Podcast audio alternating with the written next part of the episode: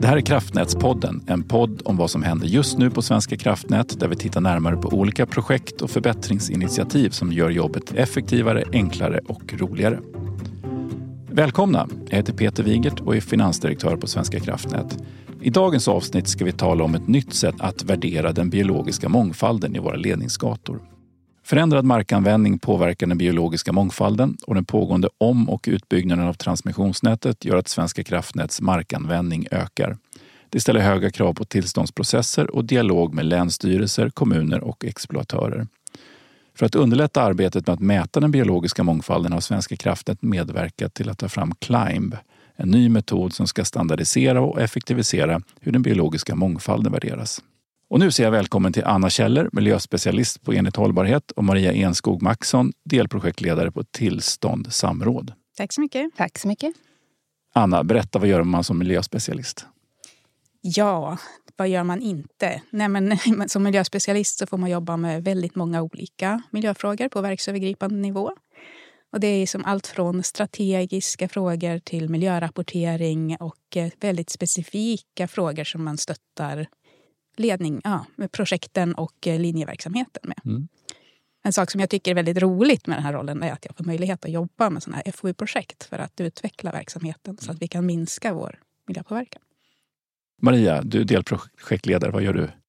Ja, men, eh, det korta svaret då, det är att vi ansvarar för att ta fram de tillstånd som behövs för att få bygga en kraftledning och överföra elen. Och det är ju främst koncessionsansökan med underlagshandlingar, till exempel miljökonsekvensbeskrivning som man ofta tänker på. Men det är också en rad andra tillstånd och dispensansökningar eh, exempelvis kopplat till fridlysta arter och strandskydd och biotopskydd. Det lite längre svaret är att vi jobbar som projektledare för det team av konsulter som vi upphandlat. Tillsammans med dem så utreder vi ju från projektstart Eh, var ledningen ska lokaliseras. Um, och det, ja, det innebär ju många dialoger, eh, inte minst med myndigheter. Men också allmänheten och övriga berörda. Framförallt under samrådet då, som är en stor del av processen. Och en viktig del. Ehm, sen då när koncessionsansökan väl är inskickad så då skickar vi över våra eh, projekt till systerenheten tillstånd entreprenad väldigt många externa mm. relationer. Och innan vi går in på, på det här kanske vi skulle börja med att prata om vad vi menar när vi säger biologisk mångfald. Mm, jo, men det kan ju vara bra. Eh, och det är ett väldigt komplext ämne. Och biologisk mångfald, när vi, vad vi menar med det, det är inte bara antalet arter. Utan det handlar också om hur alla arter interagerar med varandra och är beroende av varandra. Vilka naturtyper som finns, hur många, på landskapsnivå, olika typer av landskap. Men även på den lilla nivån, i biologisk mångfald, så inkluderar vi även den genetiska variationen inom varje art. Mm. För allt det här behövs för att världen ska funka som den gör idag. Och varför jobbar vi med biologisk mångfald på Svenska kraftnät? Ja, men jag skulle säga att vi gör det av egentligen två huvudsakliga skäl. Och de ena är ju de juridiska, för vi måste. Mm. Eh, vi är skyldiga att hantera skyddade arter, alltså fridlysta arter. Eh, och vi är också skyldiga enligt miljöbalken att se till att vår verksamhet bedrivs med minsta möjliga negativa påverkan på miljön. Sen det andra är att det faktiskt också finns en moralisk aspekt. Eh, och det är ju att vi, liksom alla andra verksamhetsutövare, vi behöver ta ansvar för att minimera påverkan från vår verksamhet. Mm. Och vi påverkar den genom att vi är bidragsgivare till elektrifieringen och energiomställning. Så det är två stora förändringar ur ett, ur ett klimatperspektiv och vi ska minska världens beroende av fossila bränslen och utsläpp av växthusgaser och, och därmed också påverkar vi ju den biologiska mångfalden när vi bygger ledningar. Ehm, men om ni skulle beskriva eller teckna en bild av våran effekt på biologiska mångfalden när vi genomför våra entreprenader? Mm. Precis, det är ju som du sa att det är ju kanske främst nu när vi bygger nytt och vi bygger om och det är väldigt mycket sån aktivitet nu jämfört på ett tag. så att säga. Men det är ju så att vår verksamhet i sin helhet även påverkar även de existerande anläggningarna. Och vi har ju väldigt mycket stationer och väldigt mycket långa ledningar så vi tar ju upp en stor markyta. Och som du nämnde i inledningen så är just förändrad markanvändning är ju det största hotet mot biologisk mångfald idag. Vår verksamhet har ju tyvärr i huvudsak en negativ påverkan. Men det finns ju vissa undantag. Ehm, men beskriv vår trots allt lilla positiva effekten som vi har kring biologisk mångfald. Mm. Ja, men det, det är väldigt intressant. Det, vi har liksom våran skötsel av anläggningarna har en så, så att säga, positiv bieffekt. Och det är att i och med att vi har röjt och hållit öppet med det skogliga underhållet ända sedan vi byggde alla ledningar, och en del är ju väldigt gamla, så har markerna där hållits öppna. Och därför hittar vi på vissa ställen i våra anläggningar marker som, gräsmarker som liknar de gamla ängs och hagmarkerna. Som liksom inte längre finns kvar i det moderna jordbruket. Så de arter som är knutna till de här miljöerna har liksom lyckats överleva i våra anläggningar. Mm. Och det finns på sina ställen så har vi ja, väldigt sällsynta och hotade arter. Och det här, ja, det här var ju något som vi uppmärksammade, Svenska kraftnät uppmärksammade för drygt 20 år sedan. Och sedan dess har vi jobbat aktivt med det här. Mm. Och det är något som vi ska vara väldigt stolta över. Det ska vi absolut vara. Kan du ge exempel på vad det är för typ av arter som, som etablerar sig i våra ledningskartor? Ja, precis. Ja, men de här som hör till gräsmarker. Så det är olika örter, blommor och orkidéer. Och, men kanske framförallt de här mest hotade arterna vi har är fjärilsarter faktiskt. Som gynnas av just den här typen av extensiv skötsel. Hur går då tillståndsprocessen till när det kommer till biologisk mångfald?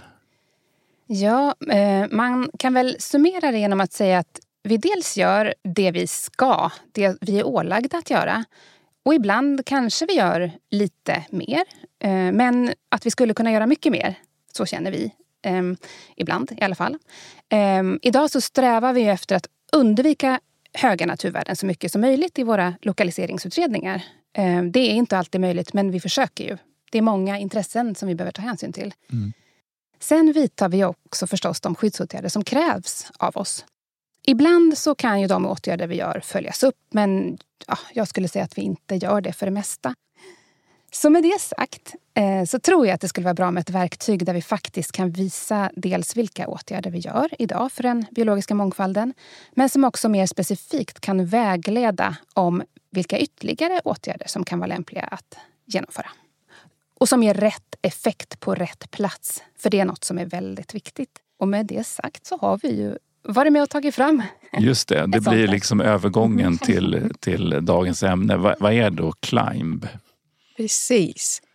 Och eh, jag kan börja med att säga att CLIMB står för Changing Land Use Impact on Biodiversity. Och det är det som är egentligen slutmålet. Att det ska vara ett verktyg som hjälper till att förändra hur den här förändrade markanvändningen påverkar biologisk mångfald. Mm. Och eh, målet är ju att, att i slutändan när man har gjort en förändring eller byggt någonting att det totala värdet för biologisk mångfald inte ska ha blivit sämre. Och allra helst ska det ha blivit bättre. Kan ni beskriva stegen i metoden CLIMB? Ja, nej men lite kortfattat kan jag göra det. Eh, och då är det så att eh, negativ påverkan av naturmiljön det ger minuspoäng i modellen. Och positiv påverkan ger pluspoäng. För att vinna pluspoäng så kan man laborera lite med olika åtgärder. Bland annat utifrån, utifrån vilken nytta de gör, hur svåra de är att genomföra och hur lång tid det tar för en åtgärd att ge effekt. Ja, men exempel på sådana åtgärder kan vara till exempel att plantera nya träd, anlägga en våtmark. Man kan ja, stödså med ängsfröer eller förstärka ett skogsbryn. Om man får sen då ett nettonoll i slutändan så är det ju väldigt bra. Men såklart ännu bättre om man kan nå en nettovinst. Och det kan man ju satsa på för ett mindre avgränsat område om inte annat. Mm. Och då är det definierat vad som ger plus och minus och ja. hur stora ytor man ska, ska stötta Precis. och så vidare. Det är ju anpassat till de olika naturtyperna som man har inventerat, mm. naturvärdesinventerat innan. Precis, och man får liksom mer poäng om man har en större yta. Mm. Till exempel. Vad är värdet av att ha en sån gemensam och, och överenskommen metod? Då? Det är ju de huvudsakliga målen med verktyget är att man ska få ett gemensamt sätt som man, kan vara överens om så att det blir enklare att prata samma språk och värdera samma värden lika mm. eh, oavsett var man befinner sig som myndighet eller, eller verksamhetsutövare. Är det vanligt att vi som, som verksamhetsutövare och myndigheten har olika syn och värdering av, av vad som är mångfald? Eh, kanske inte så mycket om vad som är mångfald men vi märker ju att olika myndigheter ställer olika krav på till exempel vilka naturvärdesinventeringar vi ska göra, vilka man tycker behövs för, för en sträckning eh, och vilka skyddsåtgärder som är rimliga. Så att det är ju väldigt komplext. Mm. Men en objektiv, mer objektiv värderingsmodell då är ju förhoppningen att det skulle bli enklare att prata samma språk mm. mellan myndigheter och mellan mm. oss verksamhetsutövare emellan. Och vi värderar ju då tid och pengar, effekt och, och vår kapacitet i nätet. Men, men eh, är det här lösningen på att värdera biologisk mångfald? Då? Ja, återigen, det är en komplex fråga. Mm. För biologisk mångfald det kan ju mätas och betraktas på så många olika nivåer. Man kan titta i den lilla skalan, lokalt eller nationellt eller globalt. Men just den här själva metoden CLIMB, den är ju anpassad till att kunna användas i enskilda projekt. Det vill säga man utgår från ett nuläge och det baseras alltid på en genomförd naturvärdesinventering. Och det har vi ju redan, för det gör vi redan i projekten. Men sen tittar man på förändringen, alltså eh, i de flesta fall försämringen, som ett enskilt projekt har på den biologiska mångfalden. Och sen i det slutliga steget så kollar man på vilka åtgärder man kan vidta för att motta den försämringen. Eller kanske rent av förbättra naturmiljön. Mm. Ni har ju jobbat med att implementera Klein på Svenska kraftnät men det är ju andra som har varit med i det här. Vilka har varit eh, delaktiga? Ja, Climb är ett väldigt spännande projekt. Det har ju involverat väldigt många. Totalt har cirka 200 personer varit involverade. Och det är lite unikt i och med att det har drivits som ett samverkansprojekt mellan 12 svenska företag och organisationer. Och då förutom att Svenska kraftnät har varit med så har vi till exempel Skanska, Vattenfall, Sveamin, Cementa. Så stora företag helt mm. enkelt. Är det några myndigheter som har varit med i arbetet? Ja, alltså en viktig del och en viktig delmål med, i själva projektet har varit att få en förankring och liksom förankra det här tankesättet. Så att vi har haft en grupp som har bestått av representanter från dels universitetsvärlden och, men även från länsstyrelserna och eh, Naturvårdsverket och många andra företag också som har varit med och lämnat input i olika arbetsgrupper. Så det, det är liksom väldigt viktigt, tänker vi, för att det här ska bli framgångsrikt. Ja, det är ju de som till syvende och sist ska ge oss tillstånden, tänker mm. jag, så att de behöver ju gilla metoden. Mm. Mm. Ett återkommande tema i Kraftnätspodden det är ju effektivitet och effektivisering som en del av vårt effektiviseringsprogram. På vilket sätt kan Climb hjälpa oss att bli effektivare? Ja, men det är ju svårare kanske att mäta den direkta effekten av Climb jämfört med andra aktiviteter som görs inom programmet. Men genom att vi jobbar mer aktivt med de här frågorna så visar vi ju att vi tar frågan på allvar vi kommer bygga upp ett större förtroende hos myndigheter och inte minst allmänheten där vi idag fortfarande ser ett visst motstånd. Inte bara visst, det kan, det kan mm, variera. Om vi tidigt vet att vi vidtar rätt åtgärder så minskar ju faktiskt också risken för omtag. Och det tror jag att vi i förlängningen kommer tjäna på, inte minst i samrådet och, och i tillståndsprocessen. Mm.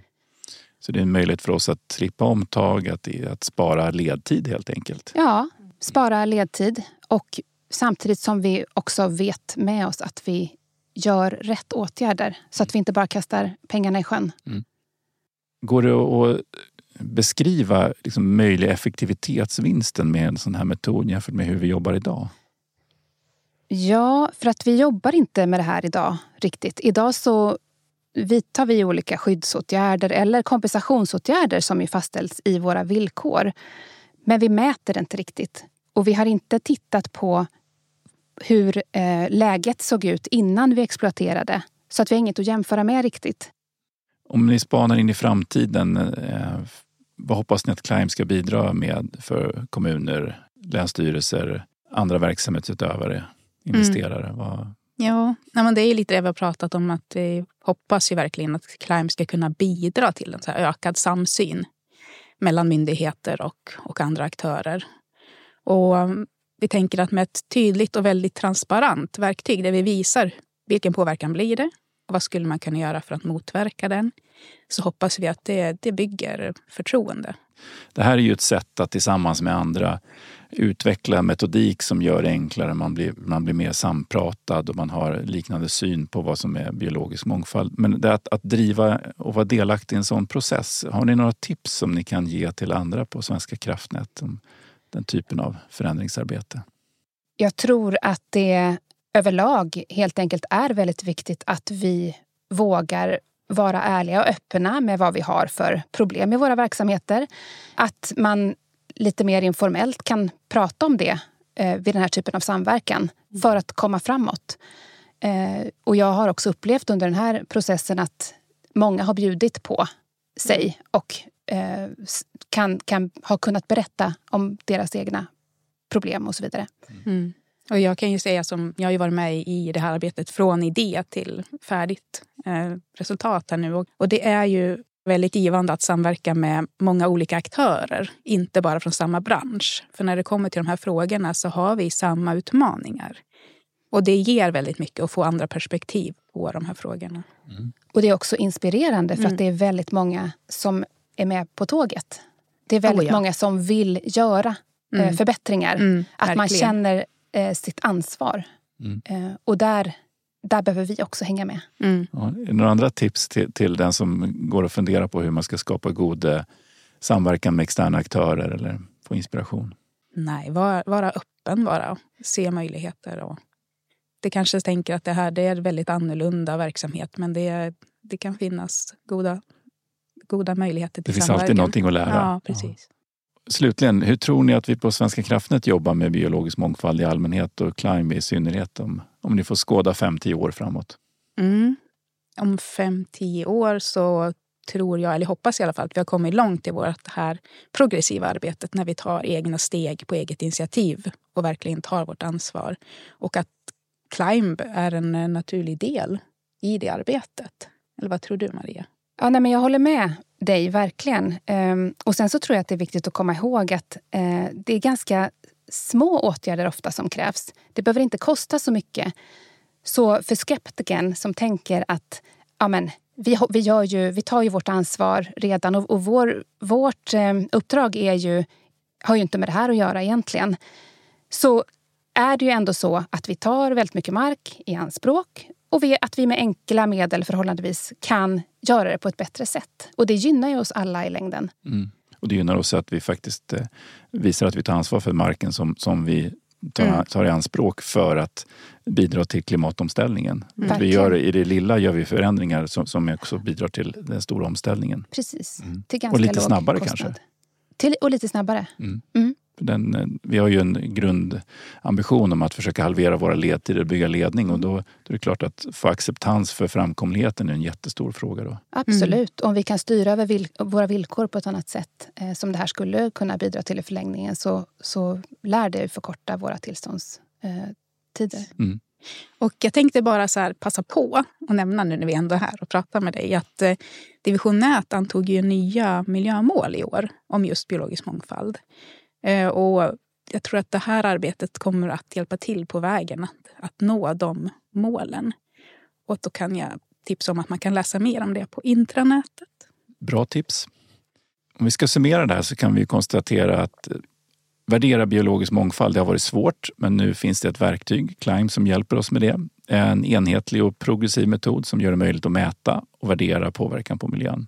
Och med en gemensam värderingsmodell så blir det inte bara enklare utan även mer progressivt och förtroendeskapande i våra externa relationer. Vi ska alldeles strax stänga detta avsnitt, men först som brukligt ett litet kunskapstest. Vi ska hålla oss kvar i den biologiska mångfaldens förlovande land. En typ av organism som trivs väldigt bra i den ängsliknande marken som kraftledningsgatorna bildar är orkidéer. Då undrar jag ju om ni vet hur många svenska orkidéarter finns det? Det här mm. vore ju jobbigt att pricka helt fel på. Jag är ju trots allt biolog och har jobbat med att inventera ledningsgator en gång i tiden. Ah, det finns eh, många orkidéer. Ehm, Men ganska många ändå. Och det finns många underarter. Mm. Räknar man med det? Det är lite, det är lite så svårt att definiera exakt hur många de finns, mm. som finns. tänker jag. Men ett drygt 40-tal kanske? Ja, okay. Uppåt 50 kanske? Vi är ganska överens ändå. Hoppas vi har rätt.